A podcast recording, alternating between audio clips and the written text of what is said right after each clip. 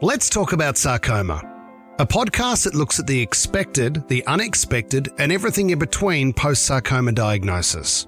Brought to you by Sock It to Sarcoma and the Cooper Rice-Brading Foundation, with me, your host, Michael Whipper Whipfley, and me, Catherine Mahoney. In this episode, we talk to family members about their experiences and sarcoma journeys with loved ones. In part three, we talk to Lee, Vic, Naomi, Susie, and Kylie. This podcast contains stories of cancer, death, and bereavement, which may be distressing to some listeners. Please reach out to your support network if you are affected or call Lifeline on 13 11 14. Welcome to the pod, Naomi. How are you? Hello, good, thank you. Thanks for joining me tell me, uh, Matt, your husband has has only very recently been diagnosed in, in February yeah. of this year. Can you tell me what presented and why he went to the doctors in the first place? Um, well, for a while, he was complaining about things like insomnia and um, not being able to feel his leg and things like that. And then one night, he just tapped me on the shoulder and said, I, I can feel a lump here. Can you feel it? And then we had a feel and um, I said, yeah, there's something. And so he went to the GP the next day who ordered an ultrasound.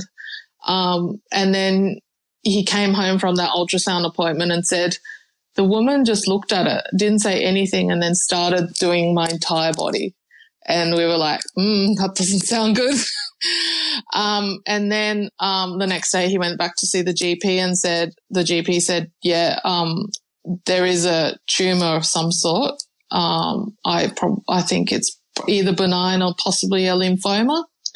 Um, and then we were, and then he said next step is a scan and things. But while whilst we were waiting for the scan, he became felt really unwell, so he went to the emergency, and it was the emergency doctor who got the scan done and said, "I think it could be a lymphoma or a sarcoma, but I think it probably is a sarcoma," and so that took us um, in a direction of sarcoma because Matt did some Googling and he saw that sarcoma is very rare and that it's best to see a sarcoma specialist even if you're doubting it. So that's what we did. Um, the specialist actually said, uh, it's probably a lymphoma. It's, you know, sarcoma is not very common. So, but let's do a biopsy. And then, um, four days later, he called up and said, yeah, it is sarcoma.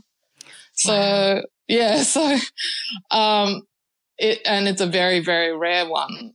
Um, that's common in children. So we actually got, even though it, it was between about four weeks in total from the beginning of finding a lump to getting a diagnosis, but we've been told that that's actually a pretty short period for such a rare cancer because it is quite hard to find and diagnose.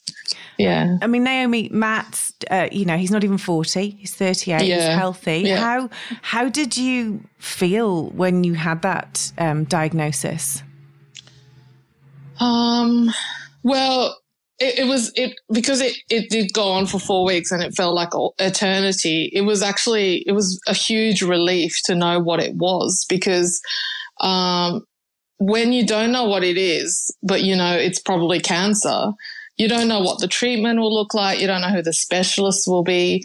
Um, and we, we felt like we were navigating through a system that wouldn't let us in. So at least now we knew that it was a sarcoma and we could see a specialist and we were, we were, we were finally let into the cancer center so we can start something. It was just a, just a sense of relief to know that it, it will actually, something will happen now.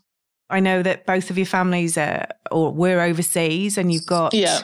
you've got your two girls. You have got Vivian, who's four. Sylvie wasn't even one then back in yeah. diagnosis time. So that's yes. that's a lot to be to be maintaining a family, two young children, and the enormity of, of, of you know the diagnosis. Yeah, yeah, it was yeah it was a challenging time. yeah. Yeah. Um, so you, you both seem like you're quite, uh, forward thinking. So did you mm-hmm. just, were you, you know, you were obviously given information by your clinicians, but did you go out and sort of search more around the, the topic and the subject? Um, we did initially, um, but we, um, early on we found that um, once we knew what it was, it was it was quite counterproductive to do further research into it because it unnecessarily scared us, I think. And mm-hmm. um, for a rare cancer like sarcoma, it seems like every case is quite unique and outcomes can vary. Mm-hmm. So, um, you know, my husband has a science background. He was looking up what chemo drugs he was taking and it made him really emotional and gave him a lot of anxiety. And we just, I just told him to stop, stop doing that. We just need to trust in the specialists. And, you know, we, um, sometimes Google doctor's not your friend. And it, it just provide us, uh, it gave us too much anxiety basically. So no, we just stopped. Yeah. yeah. But, and, and I've yeah. heard that before talking to people on this journey. And I think yeah. you can go down the rabbit hole and one Google link too many can just send you into, into oblivion, can. can't it? And it's, yeah. And as you said, every case is different pretty much in yeah. the spectrum. Um, yeah. Were, were you and Matt always happy with the management of his treatment? Um, Yes, once we got the diagnosis and got into the cancer center, the management of the treatment's been pretty good. Um, we're really happy with his oncologist and the nurse coordinator we deal with. Um, his, she's really helpful. Um, and we do feel very confident in the care of the MDT, and it's led by a very capable surgeon. Um, yeah. So you are happy. Well, that's great. That's great yeah. news. Um, yeah. I know we've we've mentioned the girls already, um, but how yeah. how are you mal- managing to balance Matt's treatment, um, you know, with the needs of two little children? Yeah, um, well, it has been very hard. Um, it's you know, I, I do have a still a breastfed baby and a preschooler. Um, but it, it, did feel like a blessing and a curse in a way because sometimes all I wanted to do was um, curl up in bed and cry. Um, I just didn't want to get up and do anything, but I did have to get up every morning uh, because the kids needed to be fed and, you know, bathed and clothed and their basic needs needed, me, needs needed, needed to be met. And, um, having kids made me keep going every single day. And so, um, it felt like a blessing and a curse. It was, it just every day I, I had to keep their routine and keep going. But yeah, also it was very hard to juggle that with Matt as well. I bet it was very yeah. ill, but yeah, but luckily now Matt's parents who are here and helping us, so mm, that's given us yeah yeah yeah. Um, but yeah. as but as well as going through this journey um, and trying to juggle two little girls, COVID yeah. COVID hit too, didn't it? So yeah. pretty much, you know, how's that impacted uh, Matt's treatment and, and, and your journey so far? Um, luckily, Matt's treatment hasn't been affected at all. We've been assured many times that it won't affect Matt's treatment. Um, Matt's treatment is a very high priority and, and very highly triaged. So nothing has been delayed or anything like that. Um, it has been a very challenging time. Um, Matt, sort of, um, Matt's cancer journey has pretty much coincided with COVID all sort of starting to blow up in March. So the day, the day after Matt got admitted to hospital for treatment was the day schools got shut down and then everything got shut down. You know, a lot of friends couldn't, couldn't visit us anymore. You know, um, you know, people tell you that when you when you've got a family member with cancer, get people to rally around you and help you. And well, we couldn't do any of that really. Um, we did have some family members helping us, but you know, we certainly couldn't ask people to take my elder child out for a play date or anything like that. So um, it, has been a strange new world. um, but but yeah. then I guess in a sense um, we we are in this cancer bubble. So the COVID stuff, in some ways, hasn't affected us as much as others, probably because we're just in and out of hospital all the time. So being told to stay at home didn't really apply to us because uh, that was my life anyway. It was just constantly being in and out of hospital visiting him. So yeah. Have you? Yeah. Um, so there is a slight silver lining there. At least you know we're all yeah. sort of. Uh, yeah. Although didn't really notice the shutdown at no, all. Really. No difference yeah. at all. Yeah. Um, Naomi, have you been put in in touch with any other um, uh, you know, sort of uh, wives or or partners that are going through something similar? No, no. Um, uh, you really are in the wilderness and expected to navigate yourself until you get a diagnosis.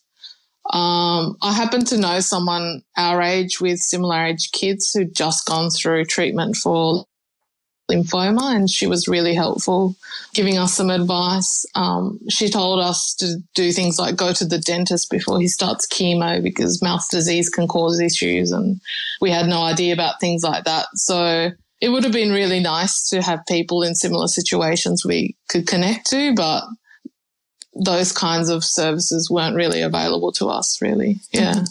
Um, yeah. Would you feel comfortable sharing, you know, some of the lowest points you've you've been going through since February?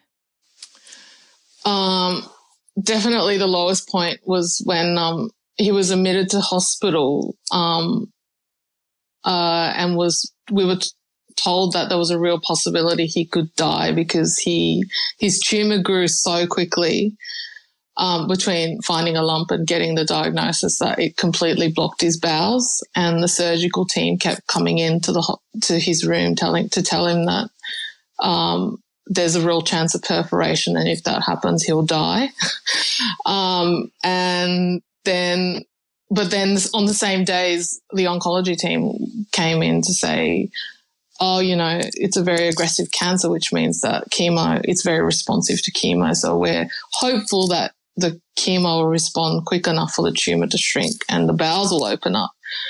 Um, but there was about three or four days there where the surgical team kept coming in every day to say, prepare for your last days, get your wheels ready and things like that. And then the oncology team coming in to say, oh no, you'll be, you'll be okay. We're hopeful. We're hopeful. But luckily the oncology team were the right ones. Naomi, that must but have been a roller coaster. That's it was hideous yeah. to hear. Yeah, yeah. Um, but yeah, and it was at the same time where it was banging on the time when all the shutdowns were happening too. So it really did feel like the end of the world. Gosh, I bet it did. Um, yeah, but yeah, luckily the chemo worked and now it's shrunk considerably. But within our family, we all joke around how about how we live for Matt's bowel movements.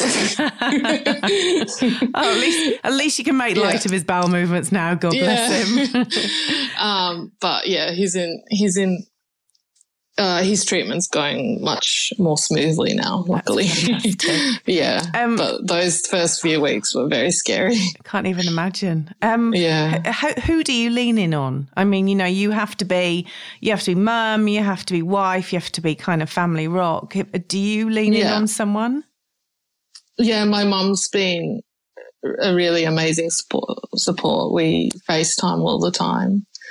Um, and yeah, I guess I chat to friends regularly. I mean, a lot of friends text to check in on us and things, which are very nice. And yeah, I mean, Matt's in a much better place now. So when he's not sick with chemo, he's, he's, we can rely on each other. He's, he's a bit more present now, yeah. which is great. Yeah. yeah. Um, yeah. And, and have your friends and family have they known how to be and how to interact? I mean, you know, as you mentioned, COVID's meant they they can't just drop the casseroles over and they can't, you know, come and take the kids out because of, you know, his he's sort of, you know, a, at a time where he can't be around any extra germs. Um, yeah. But have they been have they been supportive? Yeah. Um. I mean, obviously, everyone was shocked as, you know, not it's not surprising. Um but yeah, a lot of people have been very supportive. Um, they, they've, as you said, they they have offered to help, but there was a lot. The things they could do are limited. But I really appreciated friends who just dropped off meals at the doorstep without having to ask and things like that. Those kinds of gestures are really something you really appreciate when you don't have a lot of capacity to think about what meals to give the kids and things like that. Yeah. So yeah. sometimes it is those simple things, isn't it, that makes the difference. But it's not. We're not does, always. Yeah. We're not always good at asking, even when people offer. You know. Yeah. So yeah. That's, so I think that's yeah. that's good for people to hear that are listening. Um, yeah.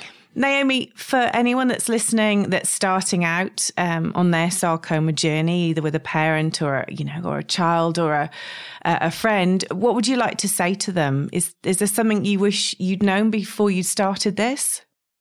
Um, well, obviously we're not even halfway through our journey yet, but um, and we're still definitely part of going through it. But just take one day at a time. You know, try not to overthink what could happen in the future. Um, a cancer journey is long and scary, but you have to concentrate on the now and getting through each day. Um, and you do have it in you. My mum said to me early on, imagine a year ago, pregnant with my second child, thinking that this right now, what I'm going through now, will be your life.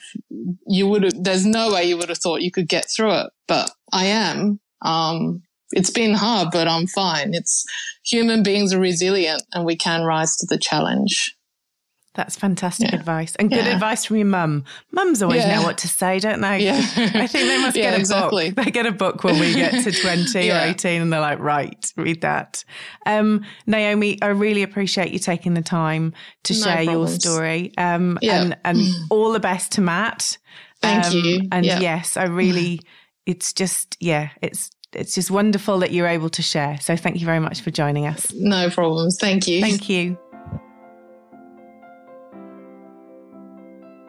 Welcome, uh, Vic. Lovely to have you, and thank you so much for thank your time you. today. Um, Vic, can you tell me what your first reaction was when you learnt um, Harry, your son, had been diagnosed with sarcoma? Um, I think initially it was one of shock, um, um, pretty much denial. I remember um, we'd seen the surgeon, and he'd suggested that he thought that's what Harry had. Um, and I remember driving in my car and I rang my friend who knew an, one of the top x ray guys. And I said, Who is this? He said, Harry's got cancer. How can he have cancer? Look at him. There's nothing wrong with the kid. Who is this man? Um, and I later found out he's an utter legend. Um, so, yeah, at the time it was pretty horrific. I think when they actually came out and said, um, they did the biopsy, and uh, two days later they came and basically said, you know, Harry has got osteosarcoma. And I just remember them saying, um, you know, we can discuss this and that. And I just looked at her and said, you just told me my son's got cancer. What do you want me to talk about? You know, this is just, well, just horrific. Um, yeah. Those words you never want to hear, really, hey? Not at all, not at all. And can I take it? Can I take it back a bit? Um, yeah. What What did Harry present with that you went to the doctor in the first place? Uh, you know. Um, he said he had a, a sore shoulder. Um, I remember him just saying he didn't want to go. He'd go swimming, but obviously he couldn't rotate this arm, so swimming was particularly painful. Um, he was still doing other stuff, so I just thought he was being a lazy nine-year-old. I didn't want to swim, and I remember I remember saying to him when he came back from squad swimming, he said, Oh, um, my arm hurt, and dad shouted at me because I wasn't swimming. And I said, Mate, look, if you don't want to swim, that's fine. Get out the pool, stop being lazy. Yep. Those words will haunt me forever. Um, but two days later, yeah. Um, he, you know, he woke up that night crying in his sleep, and I thought, yeah, that's not faking it. Um, and I, you know, as life is very busy, I forgot to book him into the doctors. And then the following day, he did the same thing. And I was like, oh, we better get to the doctors. Um, and then yeah, from there, they sent us straight. They sent us for x rays. Um, they told me they thought he had a, um, oh, not, it wasn't cancer. They just thought it was a bone infection. Um, and there's me, oh, worst mother in the world. Son's got a bone infection. Yeah, far worse. But anyway, um, yeah, and it was it was just from there, and we pretty pretty quick within a week or so. I think we were in ten days. He was having chemo. Wow! And had you and the family heard of sarcoma before then? Did you know what it was? Um, funnily enough, a, well, not a friend of ours. Um, her daughter had had Ewing's sarcoma from our school. Um, so I knew what it was, but I remember when David said to me, oh, I think he's got osteosarcoma. It could have been a, a noodle dish for all I knew. I had, I just, mine went blank and I was like, yeah, what's that? And then he said, you know, he'll have to have chemo. And I was like, oh, oh, I know what that is. So I, no, osteosarcoma meant nothing to me, even though I'd heard of, you know, Ewing sarcoma. I just didn't, just didn't click. And I just thought, no, this isn't, um, what is this? But as soon as he said chemo, I was like, oh dear. I know that word. Yeah, yeah. yep. Oh gosh. So so um Vic, you had the information from the the clinicians. Did you do any extra research? Did you look anywhere else for information or did you just go with with what you were told? Um no, we pretty much went with what we were told. Um, he went on to a study, um, and then at the end of his um, so far into chemo before surgery. Then when they have surgery, they do another um, check, and you either do one pathway or another. So no, we sort of left it to them, and people do say, you know, this, and I said it's their job. Mm-hmm. I don't have a clue, so they will tell me what we're doing. Not um, there were, yeah, the the surgeons, um, and you know, obviously you get your protocol and your chemo treatment pattern. But yeah, they were pretty good. So, were you happy with the management of Harry's treatment? Um, look, I think 90, 98% of it was great. Um, I didn't leave that kid's side um, for most of the time. He, um, even if I went, I remember going to get a coffee upstairs and he'd find someone with a phone and be ringing me. So we didn't go very far at all. I stayed in the hospital most of the time. Um, and you sort of really quickly got to know what would happen um, with the treatment, how they'd react, like literally to the half hour if they were going to be sick or mm-hmm. something was going to happen. You knew, um, but you also knew if, and that's the one thing I would say is always trust your gut instinct. Um, but it, I think you just you learn how they react because it's pretty similar every time. Um, yeah, but generally the nurses were amazing, and we actually ended up with quite a few friends from there. So yeah, they were good. So I mean, Harry was so young at the time, but um, I mean, now you've got two daughters. You've got Ellie and Holly, but at the time you just had Ellie, who was was five. How yeah. how as a mum do you manage, you know, being by Harry's side the whole time? He's in and out of hospital multiple times. How did you balance that with with sort of trying to to keep things normal for Ellie? Um, we had friends over from we had family stay from the UK. Um, we had my niece Laura. She literally, oh, she wasn't even that old. She was probably eighteen, maybe even younger. She literally got on a plane and came over here and stayed with us. And she was an absolute godsend um, because she could pick Holly up from school and take her to um, Ellie, sorry, pick her up from school, take her to school. Um, so that was brilliant. Um, you know, we had my parents lived down the road, um, and I remember uh, they would um, they would ring up like dad would ring Harry and say, What do you want for dinner? And Harry would put in his order of I'll have steak and I'll have this and I'll have that and dad would cook it and bring in whatever he wanted. Um, but yeah, it was it, it was hard and obviously everyone dealt with it differently. So a lot of the time I felt like instead of um, you know, party A being talked to be able to talk to party B, like A would ring me and then I'd have to ring them. And I'm like, hold on, I'm the one in hospital. I'm the one dealing with Harry. Can't you lot sort this out? So it was, yeah, it wasn't easy. No, I bet it wasn't. And um, there's a lot of things you missed at school and stuff. So that was hard as well. Would Would you feel comfortable, Vic, sharing maybe you know one of your lowest points throughout that that time? Um, I think for me the worst part was when he had surgery. So there was a lot of tears, a lot of tears that um, couple of weeks leading up to surgery. Um, I think the day of surgery was probably the worst, longest day of my life as well. It, I think he was in there for 19 hours. Um, yeah, it was, it was, that was definitely the worst. I think it was the chemo, while they have chemo, you can't actually see see it, if you know what I mean. Um, whereas the surgery, obviously, we knew that would change Harry's life forever. So that was probably the hardest part, definitely. That was it was 2010, wasn't it, when um, Harry was diagnosed? Um, Yeah. How how is he now? Ten years on. Um, yeah, he's fine. He's got um, he's got limited movement in his arm. That's never going to come back, but he's still got his arm. Um, he's got a bit of hearing loss from the chemo, and there's definitely other psychological things from, you know, the whole going through it, and obviously now with the arm and stuff, is there's definitely differences, but yeah, it's he's got to deal with it, but he's pretty good. Mhm. It's pretty good. He's at uni now. He's doing architecture, so Oh, that's brilliant. yeah, yeah. So hopefully he'll he's and he's good at that. Hmm So That's Yeah. great. Great. Yeah. Very- I'd love to be an architect in my next yeah, my next life.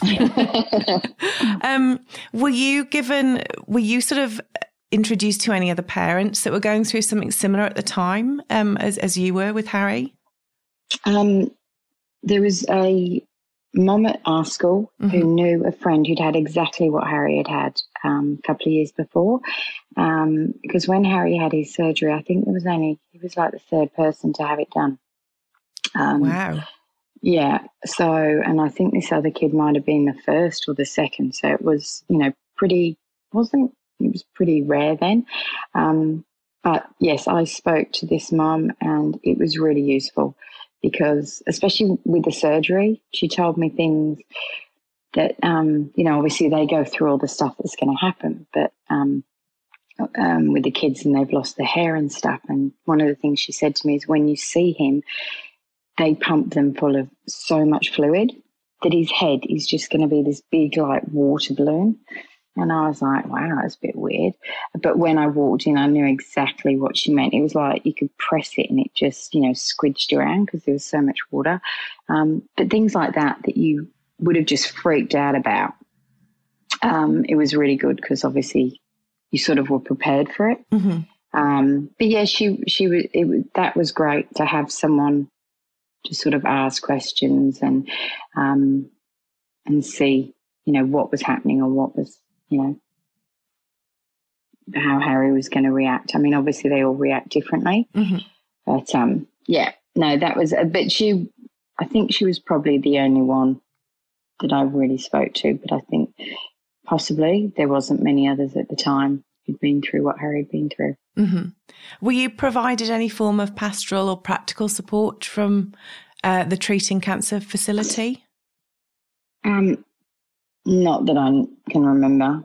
I know there is. I know there's a lot of stuff like Red Kite have um, services you can use, and we did get vouchers and hmm petrol cards and that sort of thing. But um, I remember um, the only thing I would have said is um, one. Um, I think one of the things I would say is Harry sort of ticked along okay, and we all did. So, you know, we spoke, and I think one of the things I would suggest to anyone who maybe would be to get a good rapport with um, a psychologist or someone for the child to beforehand, because when it came to Harry's surgery, um, he probably needed to talk to someone, but he didn't have that connection with anyone.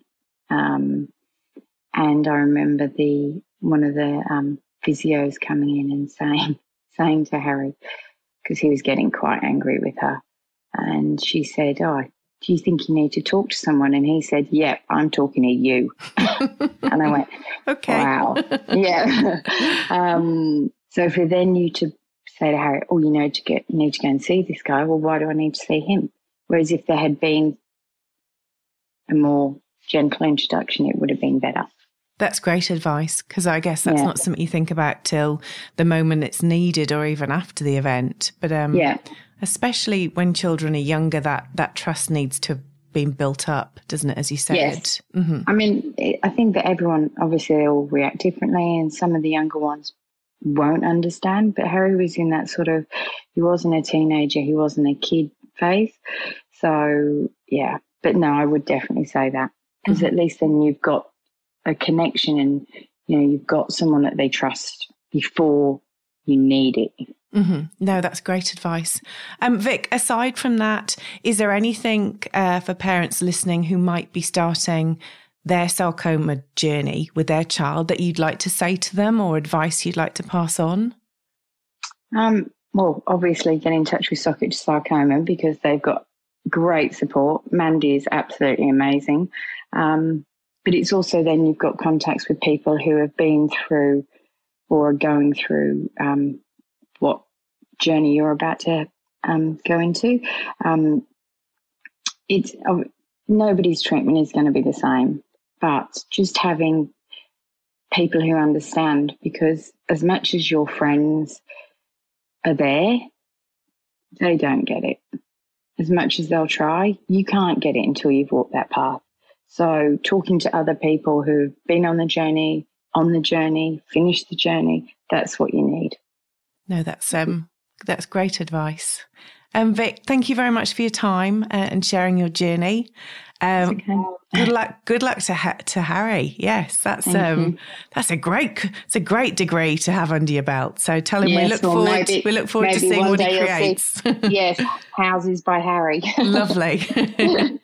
well, um, thank you again for your time, Vic, um, and thank you for sharing your experience. All right, no worries. Thank you very much. Lee, welcome to the podcast. How are you today?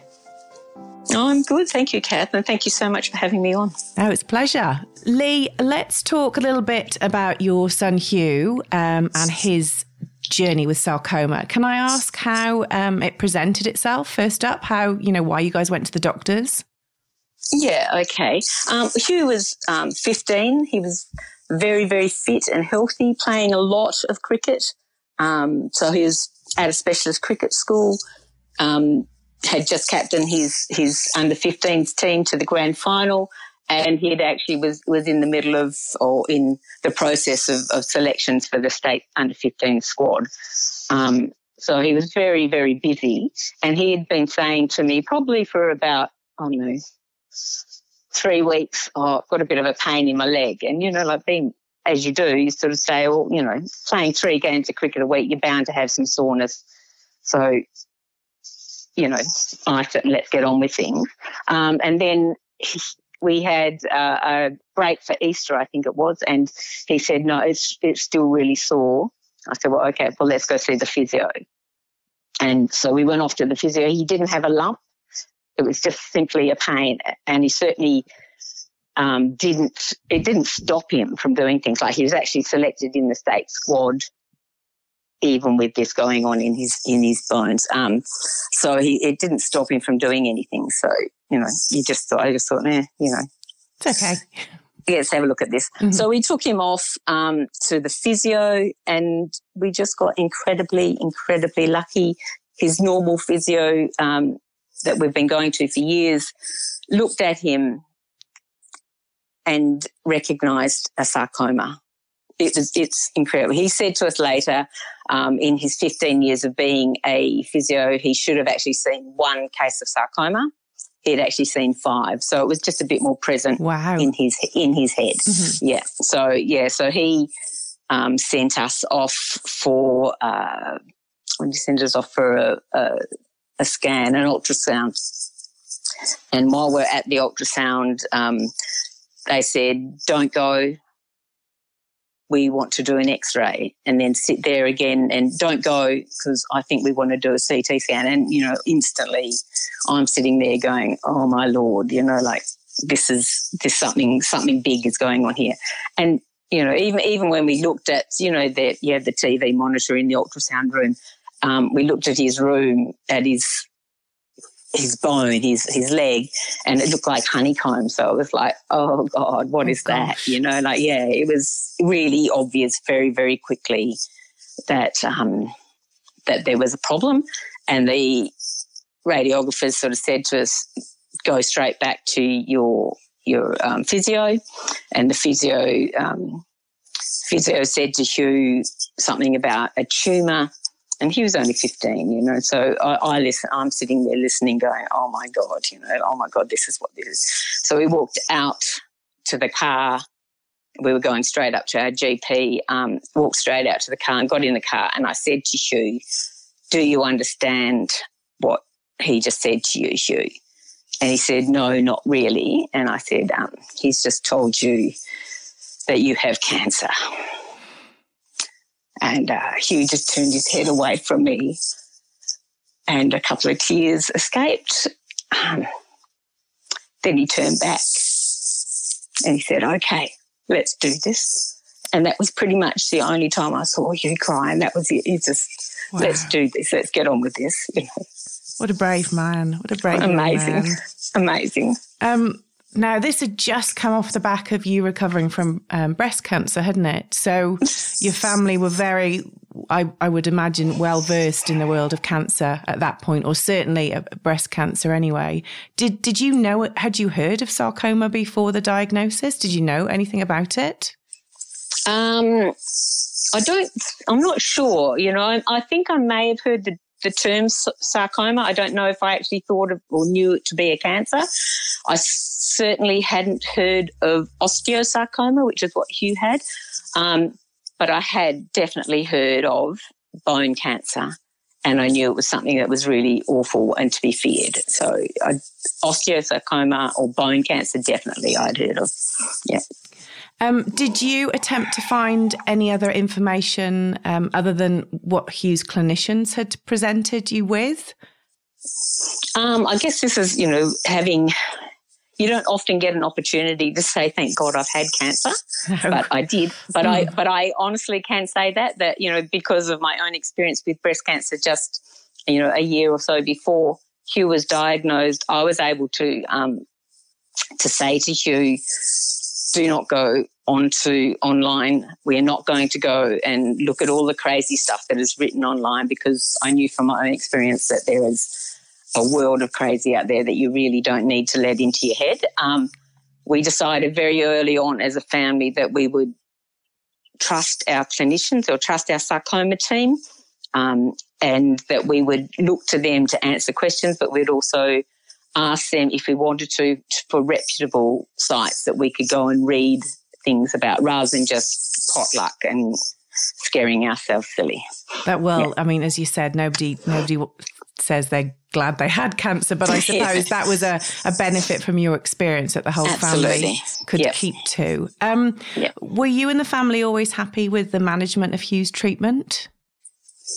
We were incredibly lucky in that that Hugh's treatment, his whole nine months of treatment, pretty much went as planned to the protocol. You know, we had one small blip um, after his first round of treatment um, where he uh, developed a bit of a rash on his chest, which turned out when I took him into the hospital just get it checked out, turned out to be um, school sores or scabies is, is the other word for it, which is, you know, fairly reasonably common yes, and yes. often, yeah. you know, presents with stress. Mm-hmm. Um, even though Hugh said to me very, very surprised, you know, oh, I don't think I'm very stressed.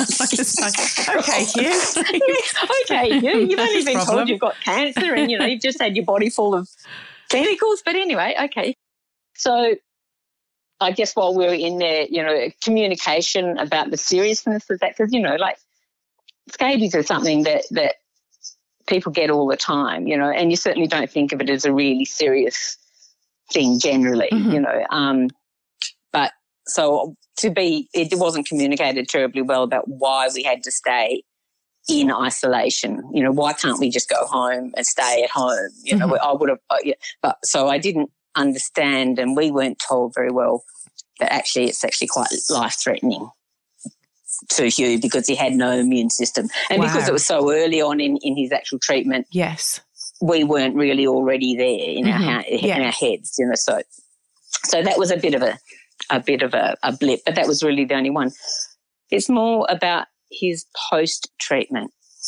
Um, well, Hugh was 15 and he had all of his treatment in the children's system. Mm-hmm. And then at 18 or nearly 18 when he finished school, he got, I won't say kicked, but kicked over to the adult system. And that transition period, that AYA, so adolescent young adult mm-hmm. transition period, was not as smooth as it should have been. Um, all of a sudden, your child is being treated as an adult. You know, he's 17, 18 years old, brain isn't fully developed. So decision making is not like you and I. Yes, it's not. It's yeah. not a fully developed brain. Mhm. Um, and all of a sudden, your child is being treated technically as an adult. You know, and we're we're as parents are not really not always welcome to go into the into the cons- consults and things with them. Oh, really? is, you know, the problem with that is that first of all, they can't make proper decisions, Mhm. really, but also he didn't he uh, didn't really understand completely about his treatments. He, he probably could have rattled off the names of the drugs that he was treated with, but not all of the procedures that he had, and not all of the um, or not, it didn't wasn't really completely aware about the ongoing um, possible late effects Mhm. of, of the, the treatments that he's had because the drugs that he had um, some of them or most of them had been developed in the 70s so they're quite old drugs that's that's what happens with sarcoma they're not new drugs Mhm. um, and that's anyway so um, he wasn't really you know he, he wasn't really across that he had to keep on looking at his heart health, and he wasn't really um, across that his renal health had had been maybe had been a problem at all, or his reproduction health, for example. You know Mhm. what. 17, 15 to 17 year old wants to talk to their mum or even ad, any adults about their reproduction um, systems and problems. And Hugh's hearing was also affected. So he wasn't like he was aware of it, but he didn't have all of the information or all of the facts that he probably should have had in order to make good uh, decisions. Um, the other thing was that because he was only two years post treatment, he wasn't put into a late effects clinic. No, um, late effects clinics come into effect after five years post treatment. So when you're a survivor, essentially, there was no late effects clinic. Um, so he missed out on all of that sort of education about what he had to look out for and how he had to sort of think about his health for the rest of his life. He missed out on that education. So um, that's that's a real problem for me that that he missed out on that. And I, I don't think that you know he he should still be getting that information as far as I'm concerned. He should be in late effects clinic now, really until around about 24, which is and when they say that your he brain's- can't join no because he's gone from one system to the other. Okay. Yeah, because it, essentially it's it's in the children's system, but it doesn't seem to be in the adult system, which is sort of a bit crazy, I think. Mm. Um, yeah, because there's a lot to do. You know, there's a lot to try and sort of sort out. It's, it's almost like the two systems don't talk to each other. Isn't mm-hmm. it? It's, like, it's like some sort of weird Yes Minister episode, you know, where the adults system won't talk to the to the children's system. Yes. And the other p- problem with that is that because sarcoma is such a multidisciplinary, you know, the nature of sarcoma is so multidisciplinary, and that means that you know, for Hugh, that meant that he was being treated by an oncologist, he was being treated by an orthopedic surgeon, he was being treated by, um, he was having his heart looked at by the cardio uh, department. He was being treated by a physio to try and rebuild his muscles in his legs. He was also having his hearing tested ongoing, you know, regularly ongoing sort of thing. Um, so that's a lot to coordinate, you know, like that's a lot for me to coordinate. That's almost a full time job alone- for me yeah, to coordinate for let Hugh. alone a young man. It's, it's Mhm. huge, you know. Yes. Yeah, exactly. And, you know, and, and this is actually a real problem because there's a lot of kids. The attrition rate in kids around about this, this young adult um, age range, adolescent, younger old age range, and that's sort of 16 through to 24, say. Um, they, I mean, they already think that they, you know, that they're bulletproof. Even after cancer, they think that they're bulletproof, which is just unbelievable. And they don't want to be treated differently. They don't want to be taught, they don't want to be thought about as the cancer kid. It's like, for Hugh, treatment is finished. It's over. That's it. You Yes. know, move on. That's, that's how he sort of thinks about it. But that's actually not how it is. You know, Mhm. like, um, once your treatment's finished, and a lot of a lot of people who've not been through cancer think this too, because you get that eye rolling. Oh God, are you still banging on about this sort of thing? Um, but it's just because treatment's finished does not mean the journey's finished. Mhm. You know, this this this is an ongoing, lifelong thing that Hugh will have to deal with. Mhm. That he will be be looking at. You know, not ninety percent of adults who have had a, a childhood cancer, not just sarcoma, but all childhood cancers, actually end up with some sort of chronic health disease. So, yeah. so for mums and dads listening who are just starting this journey, if if their child falls in that kind of age category, that's really good advice. Mm. That you know you've you've raised all of that for them to be across it, um, yes. and to maybe really push you know, push to be in those meetings with the doctors and the clinicians.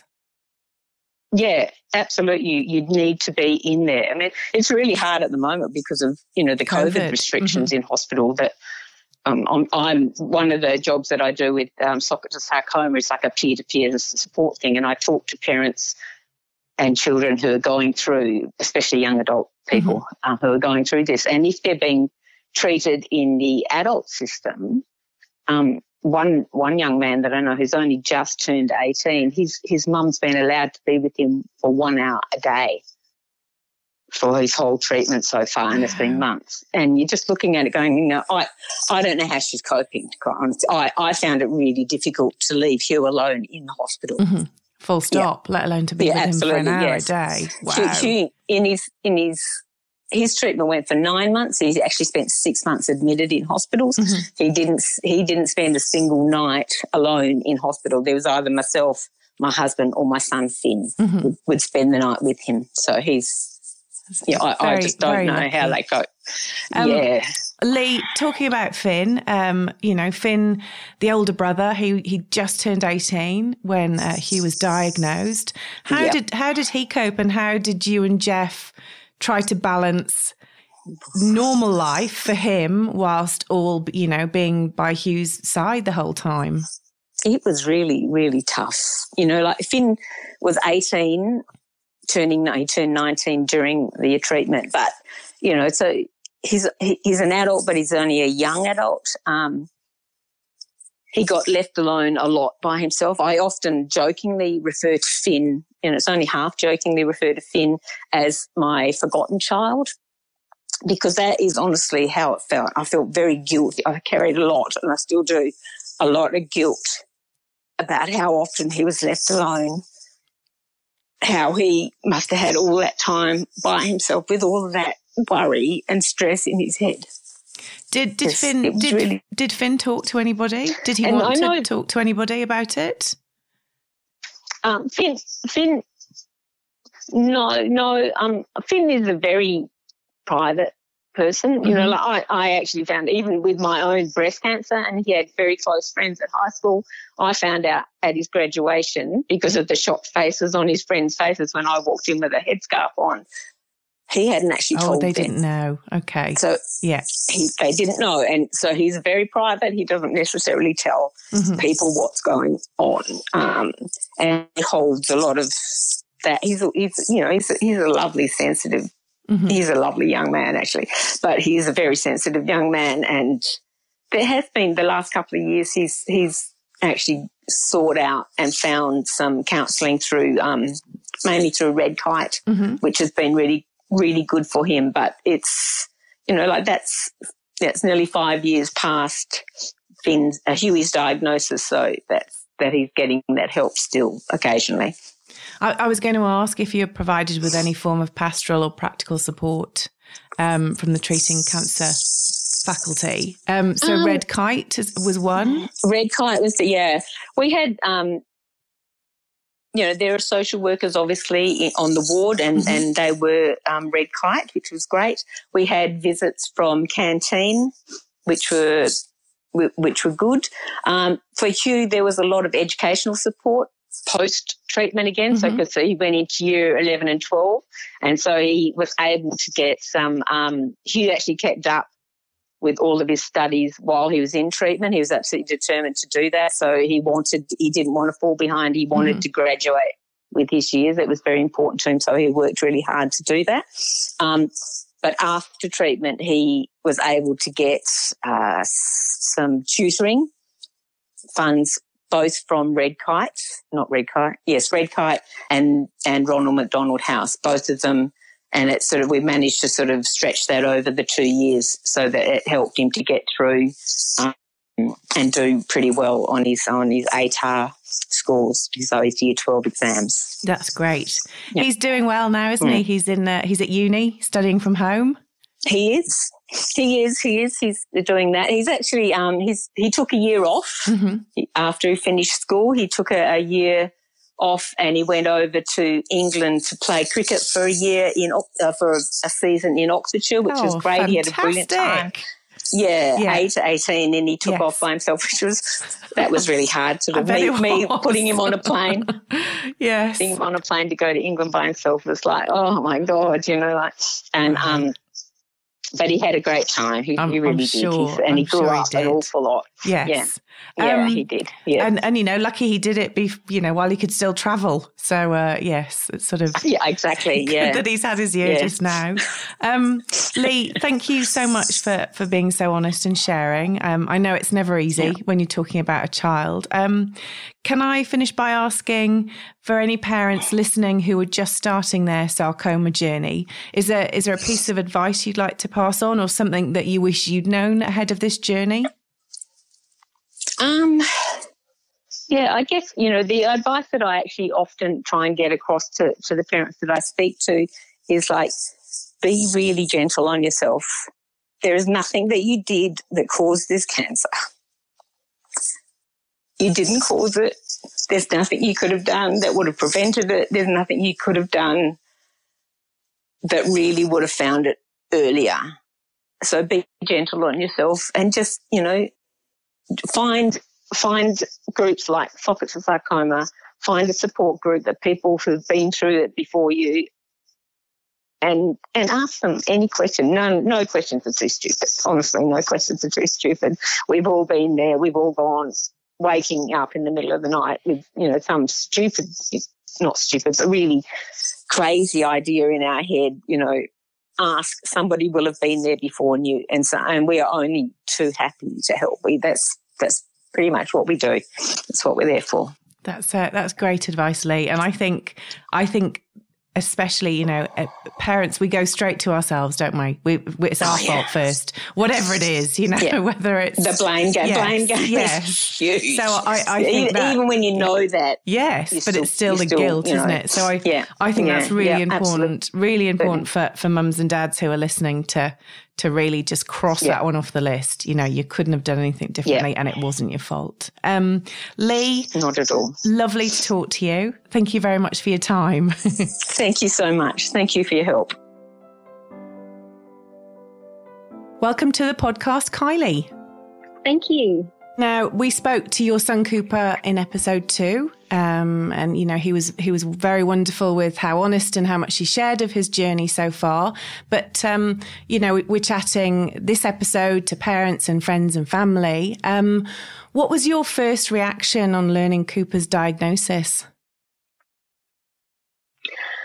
Uh, I think my very first reaction was um, it with shock. I, it was sort of unbelievable. And I sort of hearing the word cancer, um, and the doctor tried to put it, you know, very mildly, as mildly as could to sort of soften the blow, I guess. But um, I guess, yeah, my my first reaction really was shock. I felt um, I felt my whole body kind of just drop, and my throat sort of hit the floor, and my stomach hit the floor, and my hands kind of clenched onto Cooper sitting next to him. Um, my mouth went dry and I just I felt very nauseous um, once I kind of you know realised what had sort of happened because we we really didn't go there for a cancer the diagnosis. We went to the doctor with tonsillitis. Um, so it was, yeah, it was very, it was very hard to, hard to hear.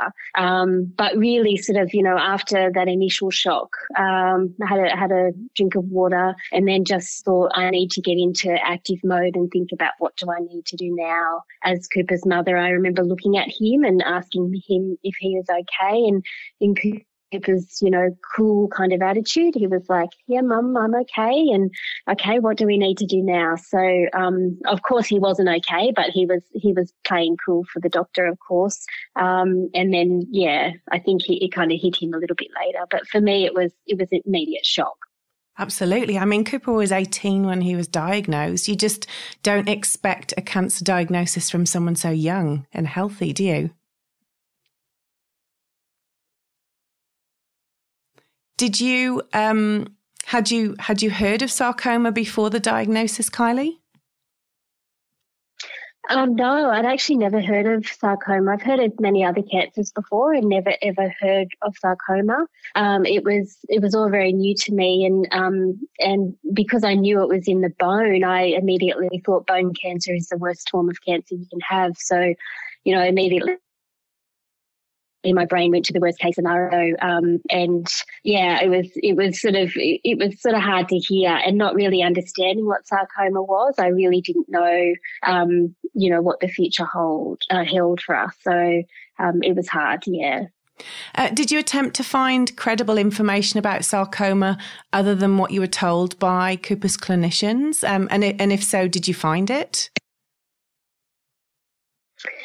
Uh, I I didn't Google actually. That was one of the things that my sister said to me. Uh, she's a social worker, and she said, "Whatever you do, don't Google." And I thought immediately, I thought that's probably a good plan. So I just decided not to Google. And she said, "Look, I'll do the research for you." Um, so that was a really good. That was really good advice. So you know, if I can offer any advice, don't don't Google. Um, but yeah, I I sort of I, I, really wanted to understand the treatment, the symptoms, uh, diagnosis, but I put all my trust into the sarcoma team and just trusted what they knew and, and what they had to say really. Um, and we just did what we were told and um, and that's really what got us through uh, absolutely. Apart from some other small things we wanted to sort of add to the treatment plan but we, we just did what we were told as much as we could. Mm-hmm. yeah we, we it's always hard for an eighteen-year-old to do as they're told. I know, or or a mum not to hit Google. I think you were very, uh, yes. you showed yes. real restraint. Um, were, were you happy with the management of Cooper's treatment?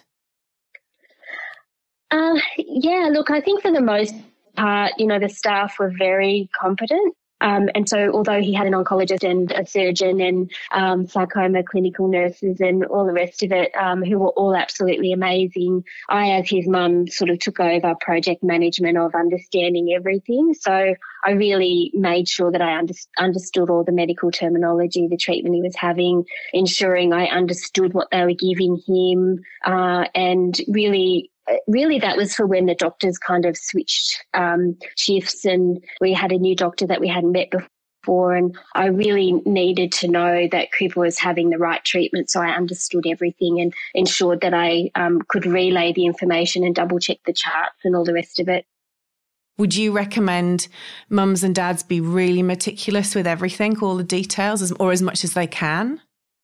Uh, for me, I just knew I needed to be. I, I guess I'm that kind of personality anyway. Um, whilst I didn't interfere too much, I was just really about me understanding, um, and also under and also being able to sort of explain it in layman's terms to Cooper as well. Um, the sarcoma team were amazing, and Cooper's oncologist is absolutely amazing, and his surgeon as well. And you know, they they explained it to us the best way they could. But I just really needed, for my own peace of mind, to understand understand what uh, what what medication Cooper was having. He had a few complications during surgery and that sort of thing, so he was on a lot more medication, I think, than what he would have been, uh, and as well as his, um, you know, his uh, chemotherapy had to change halfway through as well. So I needed to understand what you know the, that would be and uh, we needed to make some decisions. So i just i really felt like i needed to know the ins and outs of the the medical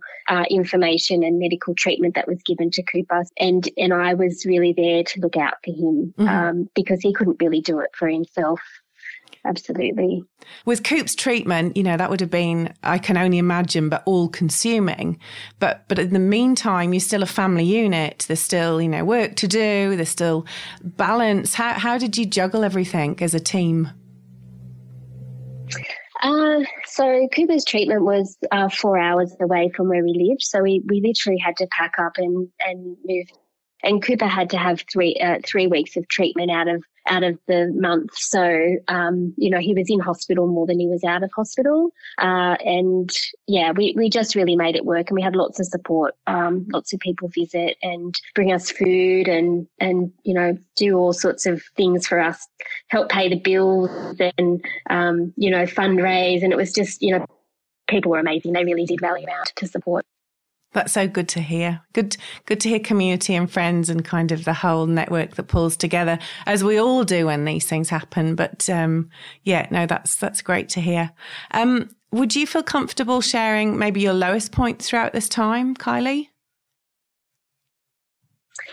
Yeah, I think I, have a couple of lowest points, but um, probably, obviously, the lowest point was, um, you know, not knowing what the future held in terms of the newly diagnosed sarcoma, osteosarcoma um, diagnosis that Cooper had, and that was that was sort of very low. I remember that weekend was probably the lowest out of all of them.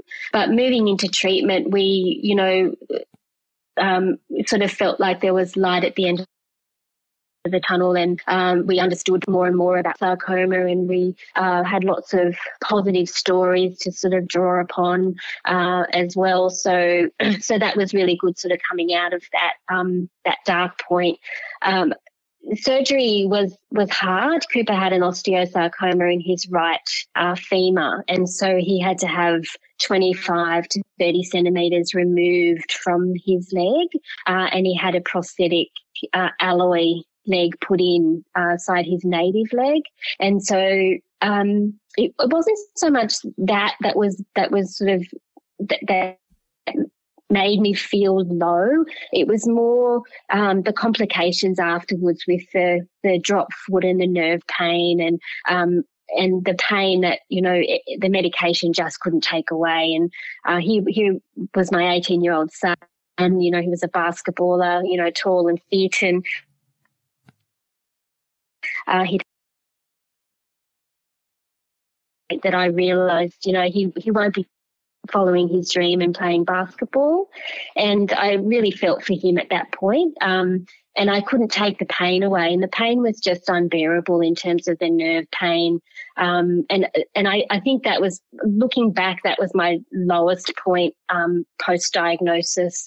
But then I actually got to the end of treatment. Sorry, Cooper got to the end of treatment no, you both then, you both um, got to the end of the treatment. we we both got through that that journey, and I remember um, I remember looking back, and uh, it, that was tough because I remember the psychologist saying, you know, you may you you're on a bit of a high during the treatment, and you're always busy doing things and project managing, and you were you know always um, having something to do. But when treatment finishes, things change again and so you have to get used to used to that so whilst cooper got a clear a clear diagnosis his, his PET scan was clear uh, and his chest CT was clear.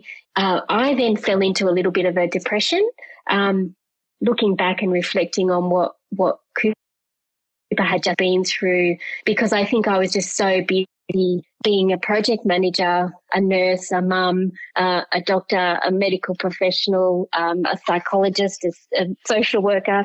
Um, I'm, I'm not qualified in any of those things, but certainly, you know, had to do that, um, you know, to be there for Cooper and, you know, as the cook, the cleaner. And then all of a sudden, I didn't have to do that so much anymore. And I yeah, I kind of looked back and reflected, and I felt quite low at that point, thinking, "What now? Mm-hmm. What do we do now?" Um, and so I really had to readjust to my new way of thinking and a new way forward, um, and really trying to look for some joy then, mm-hmm. really, um, in life. So, uh, whilst it sounded good and positive, I really needed to look back and go for look back to go forward. Mm-hmm. Uh, so, Kylie, when I mean, even though you were maybe pre-warned that you might hit this lull or this sort of dip did you um, did you talk to anyone? You know were, with was anybody sort of you know um, were you connected with anyone to talk about you know from a mental health point of view either for yourself or cooper during the journey um, yeah, so Cooper had a psychologist he would speak to weekly, mm-hmm. um, and she was also available for me as well, and available for me post treatment. Um, she did say that this this may happen, and uh, it was probably about maybe a month to sort of five weeks after being home, I really started to feel down. Uh, mm-hmm. Uh, and I gave her a call, and because uh, I just really didn't know what was happening, I thought I'm supposed to be happy. I'm supposed to think about the future, and we've just got through this, you know, horrendous journey, and um, you know, life is good. I shouldn't be feeling like this. So I gave her a call and, and just explained what was happening. And she was, you know, she, she, she was expecting it. Um, and I think that, you know, um, it, her advice really was that, you know, she said that that possibly would happen. Uh, and for to move forward really was to accept what had happened. Uh, and then really just to, to think about, you know, something joyful and really start, because I started to feel guilty about even thinking about wanting to do something for myself and all of that sort of stuff. But she sort of took all of that, um, all of those doubts away, really, mm-hmm. and helped me sort of move towards the future. Absolutely. Um, Kylie, I think that's so important for, for parents listening to this to understand that they they have feelings, they have emotions, they have highs and lows too. And and as much as you know, we all put our children first. You, you, also need to make sure that you're as strong and as and as upright as you can be, because you need to be the rock most of the time. But you also need to maybe lean into someone else, and whether that's a professional person or a family member or whatever. I think I think that's really important. What you just said, really important. Um, did your friends, um, we, you know, did they treat you differently after Coop's diagnosis? Did things change in friendship groups? Um, yeah, it did actually. There were different friends that sort of did different things. You know, I had one one group of friends that were just amazing, and they were there from the start to the finish. And, you know, they clean my house and buy groceries and organize a fundraiser and um, just do absolutely anything, you know, take a trip to Sydney just to give me a break and, you know, that sort of thing. And, um, and they were absolutely amazing. There were some friends that kind of brought around food in the beginning and that was their way of showing that they cared. And then I didn't really see them again, um, you know, throughout the treatment. Uh, and there were others that, you know, were quite close that, that I didn't really sort of hear much from or, or see at all. And, um, you know, but, but they were there in the background. So, um, yeah, I, you know, and, and, similar with some family as well. So some were really helpful and some, um, you know, sort of I just knew were there in the background. Um, so yeah, I guess it really sort of depends on how, how people were dealing with it themselves as well. Um, sometimes people don't know what to do, uh, but I sort of, uh, you know, uh, and I really wanted to do everything myself and, you know, that sort of thing as well. So I really had to, um, you know, we don't really like to sort of take, um, you know, I guess what I call is, as charity, um, you know, too well. And so I really had to swallow my pride a lot of the time. And, you know, people just, communities come together and they need to do something, whatever that is for them, um, whether it's making them feel better or wanting to make you feel better. Um, people do it for different reasons. And so we're just sort of try, really had to take on, um, you know, as much, as much help and support as we could. Mm-hmm. Absolutely. Um, but yeah, I, yeah, friends were, friends were, were, were different. Um, and, and some were sort of, you know, really surprised us and others, um, you know, there was sometimes a little bit of disappointment as well. But mm-hmm. uh, I guess that's, you know, I look back on the way that I've supported people in the past and I probably haven't done the right thing in terms of what other people needed at that point in time either. And people just don't know what to do. So um, if someone comes forward with support and help, yeah, definitely should take it. Mm-hmm. Um, Kylie, for parents of those listening who are just starting their sarcoma journey with their child, is there anything you'd like to say to them? Or, you know, maybe there's something you would have liked to have known that would have helped your journey that you didn't know that you might like to share? Yeah, um, one of the, there are a few things, but one of the major things really was um, so the Cooper Rice Brading Foundation, uh, we didn't know about, but if yeah, if you know you're on a sarcoma journey, you really look up the Cooper Rice Brading Foundation because, um, yeah, they're amazing, absolutely supportive, and and we sort of, um, yeah, really sort of I guess share our stories and um and Tanya was very supportive when Cooper went through his second surgery. He had to have a, a second surgery and, and have his prosthetic replaced. And she was there, you know, at the minute I told her about it, she was there and very supportive. And um, that's certainly one one place to look. Um, you know, if you don't know anything about sarcoma and you need support, yeah, give give the foundation a call. Absolutely, uh, and you know, but I, I, guess the other things really, um, you, you do become everything as well. So you become the doctor, the nurse, the mum, the cleaner, the cook, um, and you really will get burnt out. Uh, probably not during treatment, but at the end, like I did. And although I got this, this same advice, but really do need to look after yourself, go for walks, whether it's even up and down the stairs at the hospital, and and try and eat well um, as well, and just just find some joy in every day. You know, even if it's watching a favorite show or reading a book or you know, even if it's just for 10 minutes for yourself, try and find something and, and try not to feel guilty about that. Because if you're not there to support your children um, or your child going through sarcoma, um, you, you, pretty much, you know, usually, usually it's, you know, one person there and, and we really do need to look after ourselves to be able to look after them as well. So, yeah, I think they're probably, probably the things that I would, I would definitely uh, give advice on. Kylie, that's wonderful. Thank you. That's absolutely wonderful, and I think you've covered a lot um, for for any of the mums and dads that are listening to this and and starting their their journey. So, thank you very much for for being so honest and open. Thank you. You're welcome. Thank you.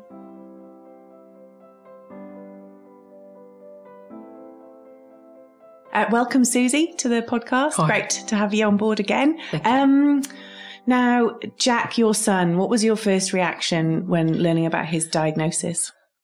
Absolutely devastated. Yeah, never didn't see it coming at all. And um, yeah, it's the last thing you would think of for a healthy, fit 20 year old boy, young man. So yeah, no, we were totally floored. Had you heard of sarcoma before? Did you know what it was? No, never, never heard of it. Um, so yes, I had to start Googling, as you do, which is not always helpful because I think some of the information mm. you find, um, you can find information from medical research, which can be overwhelming, or you can find statistics, um, which may or may not be helpful. So we found yes, quite a bit of information, but that made us more confused than anything, I think. And when you when you got into the the treatment and the next steps and what was appropriate for Jack, did you quickly the, the doctors were able to summarize, I suppose, the madness of what you'd found online? Yeah, I think they gave us enough information to get us through, but I think the information that changes what you need on the way because as things in his treatment change or you know, you you don't know what to ask. You're overwhelmed with all the information at the beginning, and then you sort of have to try and filter it, and then you're sort of going back on the way. You, you're thinking, what did they say about that? Sure, or, you sure. know, so yeah, it'd be nice overload. to have a good source of information where you can keep referring back and picking up the bits you need.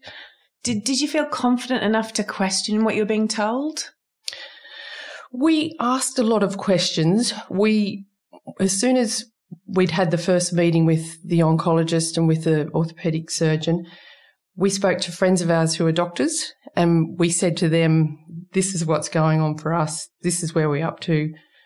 What would you do? And they said to us, you're in the right place. You've got the right it's people around hear, you. And we, we pretty much relaxed after that. They, you know, said to us if that was our child, that's what we'd be doing as well. So I guess we took a lot of reassurance from that.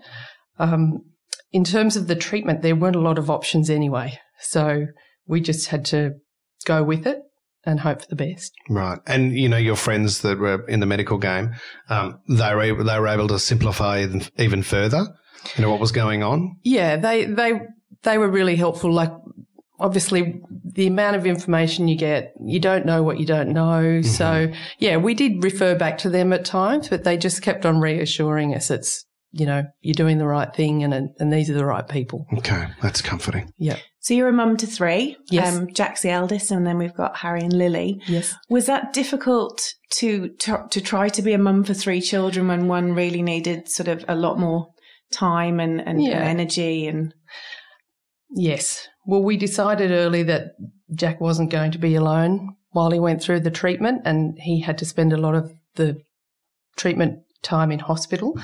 And when he was at home, he generally wasn't very well anyway. So we thought that was really important um, to be with him. But we had Harry was two years younger. He was 18 and Lily was 16. So we still had to consider them and try and keep life as normal as possible, which is really difficult. We were lucky that they were old enough to look after themselves as well, but we didn't want to leave them alone either. So we basically worked at that. I spent the days at hospital with Jack and my husband Neil. He would go into the hospital in the evenings and we'd either have a family meal together in the hospital Mhm. or at home we'd divide it up.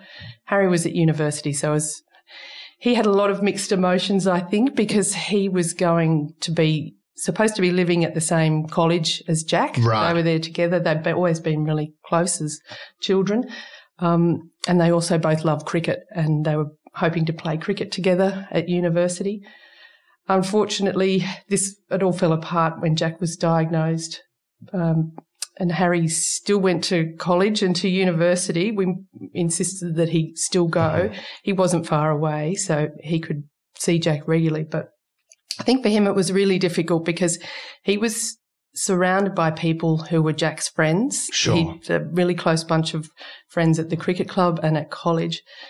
Um, so that was reassuring for Harry in that they knew what he was going through, what was going on with Jack. But it was also difficult for him at the same time because he then became the, the message man and he had constantly had people Sure. asking him source. about Jack and and I mean he was dealing with his own thing, then having to be the the voice as well was was a big struggle for him. He he didn't show it, but it wasn't really until the end of the treatment that we saw how much it had impacted on him. Um, and he also, I think, there was a lot of guilt for him that he was doing the things that Jack was Sure. supposed to be doing as well, and the disappointment that they were supposed to do it together. So, and besides the general fear of what was going to come out of the treatment. And Lily was also, she was at home, then she spent a bit more time by herself at home. So we used to try and make sure that one of us picked her up from school. She used to stay at school and work. So, um, one of us would have dinner with her or she'd come over and see Jack. But, um, she found it more difficult to talk to her friends about it. They, they were aware we'd told everyone what was going on, but she found it a little bit awkward. Um, and then she, yeah, she kept to herself a lot, but she was in the position where she had to, she was at home with Jack when he was home from treatment. And generally, his first eight days at home were really tough for him. Um, he suffered a lot from nausea. So it was really distressing for her to see her big brother like that, who'd been a yeah. solid rock for her, the lovely brother, as she called him. the lovely brother. as opposed to the devilish one. Yeah, right. The lovely Harry. brother. Harry, the troublemaker. Okay. And how's she holding up now with it? She's great. She had her moment uh, at the end when it was all over and Jack got the all clear. So, uh, yes, no, she's she's good. Bracing for the next round. Right. Okay. And when does the next round start? So Jack has um, just had surgery a couple of weeks ago because the cancer has come back in his leg. So he's had another um, In the same leg? same leg, just above the site where the other one was. So he'd had a 20 centimetre uh, replacement of his femur, and he's now got a 32 centimetre replacement. They've taken another 12 centimetres. Okay. Um, but the results of that surgery are positive, um, and he's now about to go in and have uh, another little node taken out of his right lung where the cancer's reoccurred there as well. So, um, yeah, we're all just bracing to get Mhm. through the next round. Um, were you put in contact with any other parents that were going through a similar journey to you guys? not really. We did meet a few people on the way at the hospital because you spend so much time there. Um, there are other people having treatment. Uh, we met, um, there was one girl who was going through the treatment similar to Jack and she was on the same schedule. So she was generally there at the same time as Jack and she was six weeks ahead of Jack in her treatment. So, and her and her family were fantastic. They're really positive and we learnt a lot from them because they were that little bit ahead. Um, so we did get to know them and they were generally near each other in the hospital, but it was a difficult time in that I didn't know whether we all had the energy to deal with any negative information. Um, there were pe- there, there, we were obviously conscious of people being around who were mm-hmm. going through the same thing, um, but it took all our energy just to get through Mm, I what that. we were doing. Yeah, because you, you're trying to you're trying to thing, keep yeah. up for your whole family, aren't you? Yeah, and you're living it day in day out, and sometimes trying to take someone else's on is just you just don't have room. Your no, cup, your cup is full. There's, we we thought that was enough mm-hmm. for us. So it, I think it would be good to to talk to other parents, but I think maybe when they've sort of come out the other side and there's Yep. more positive news. Absolutely. I think that's what you want because you really need to hang on to all the positives you can. Mm-hmm. Well, through through the foundation, you know, the Cooper Rice Brading Foundation, you know, there are those positive stories too mm, um, within within the group. Which you know, you're right. You've got to remember those. You've got to remember that uh, there are successful stories, there are great outcomes. Yeah, um, and hang on to all of them. Mm. Um, you know, that was that must be something you need to keep reminding yourself. Yeah, yeah. I think that's that's how you keep stepping through each day is yep. just hang on to the positives. Actually, Jack and I spent the year because he was turning 21 a couple of months after he finished treatment. So we spent the year planning the biggest 21st party ever. Mm-hmm. I think he got sick of talking about it, but yeah, I kept on referring back to it. And his friends came in and they engaged quite heavily, well. Heavily. Yeah, I they, bet they did. they had a couple of ideas as well. Oh, they had some great ideas. Funny that. So yeah, and everything was yes approved at that stage. I love that. Um, Susie, for for parents listening who are just starting this journey, have have you got any advice? Anything that you wish you'd known as you were, you know, starting this this together with Jack? Um, I would say just be honest and upfront with all your friends, um, because you need to gather a big support network around you, and that is how you're going to get through. Cling on to the positives, find whatever you can, and just keep walking. Um, that's the only way. One day at a time. One day at a time, absolutely. Susie, that's great advice, I think. Absolutely. Well done. Well spoken. Yeah. Thank, thank you. you very much. Thanks for coming on. Thank you. Cheers. Thanks, Susie. Sarcoma Awareness Month is a time when we acknowledge those who are currently undergoing treatment and their families, survivors, those yet to be diagnosed, and the memories of those who walked this road, fought valiantly, and tragically lost their lives to this cancer. Sock It to Sarcoma and the Cooper Rice Brading Foundation wish to recognise each of these brave individuals, together with the remarkable not for profit organisations dedicated to raising, funding, and awareness for sarcoma, including Rainbows for Kate, Kicking Goals for Zav, Hannah's Chance, Stony Steps Against Sarcoma, Joanna Sewell Research Grants, the GPA Andrew Orsini Research Grants, and the Sarah Grace Foundation. With the generous help and support of the Australian community, each have worked tirelessly to fund critical research and to further shine a light on sarcoma.